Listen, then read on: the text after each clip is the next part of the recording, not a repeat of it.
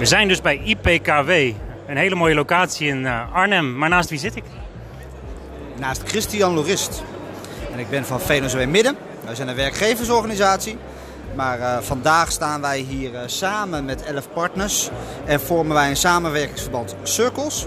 En dat is bedoeld om ondernemers in Oost-Nederland te helpen een stapje te zetten naar circulair ondernemen.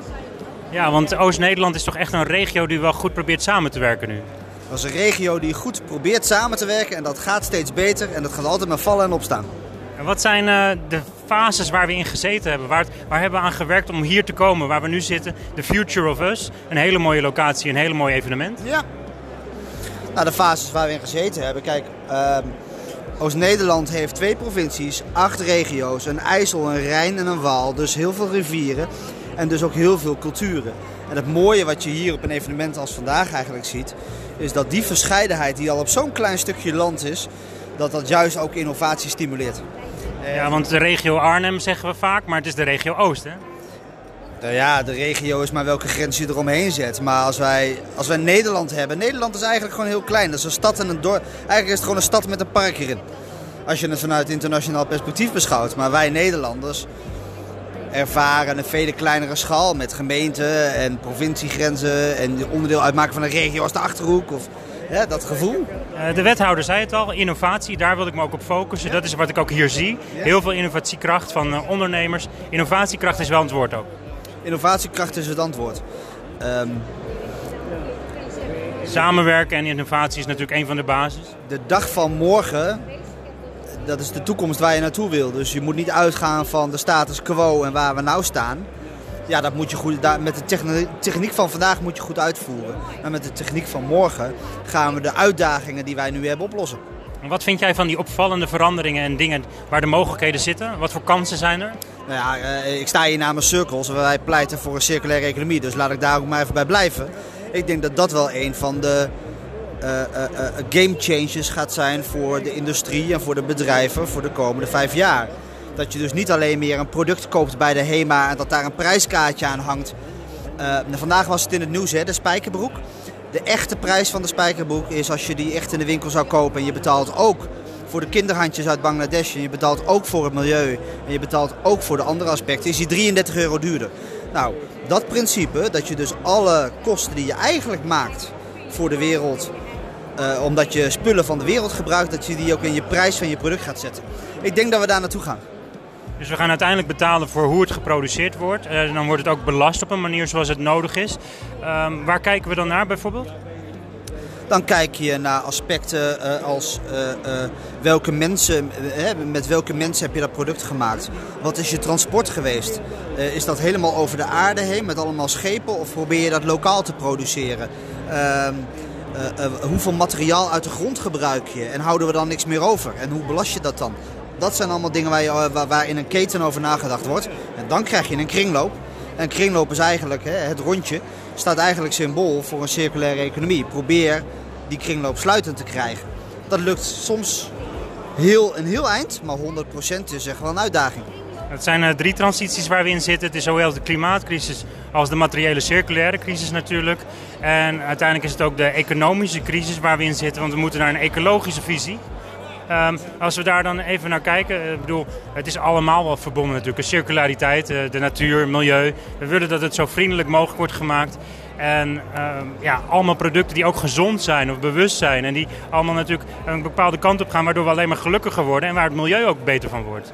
Um, wat zie je hier om je heen? Want ik zie een aantal auto's, ik zie zelfs een bus. Ik hoorde net van een fiets bijvoorbeeld die volledig van gerecycled afval wordt gemaakt. De, de, voorbeeld is ook al genoemd van een trein die zelfs fruit rijdt uit Spanje. Dus dat scheelt ook al heel veel vrachtauto's. Nou ja, um, je ziet echt heel veel producten. En dat zie je hier om je heen. En ik ken in Gelderland en Overijssel talloze.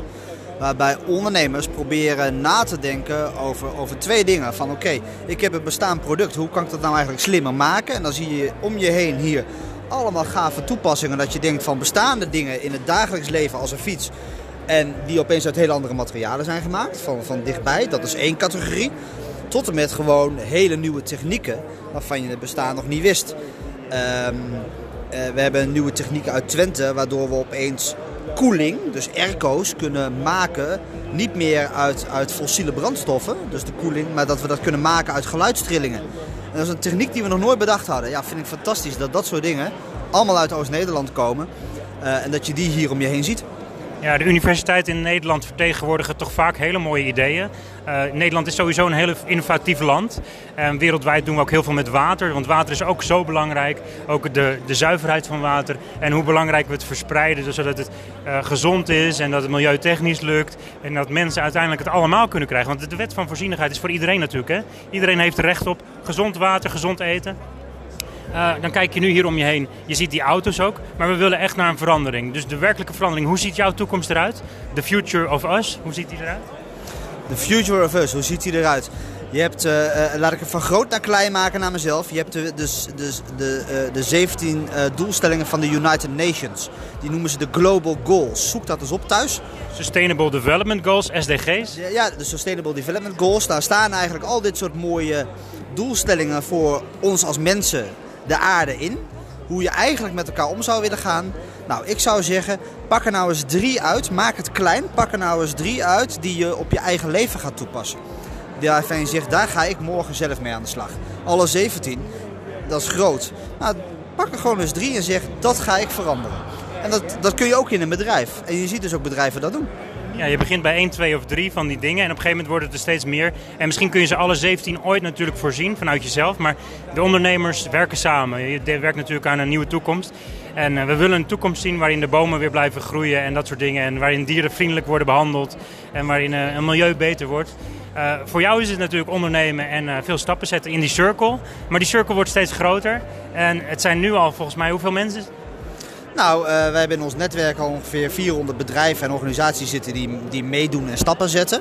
Maar de bedoeling is om dit jaar dat, dat aantal veel groter te maken. Dus 2019 is onze doelstelling, willen wij voor de bouwsector, voor de maakbedrijven, voor de uh, bedrijven die vezels gebruiken, hè, dus uh, water en papier, om die sectoren echt massaal in beweging te krijgen. Dat willen we dit jaar graag als doelstelling voor onszelf hanteren een hele mooie toekomst. En ik wens je heel veel succes met deze visie. Het allerbelangrijkste is vasthouden, doorgaan, vooral doen.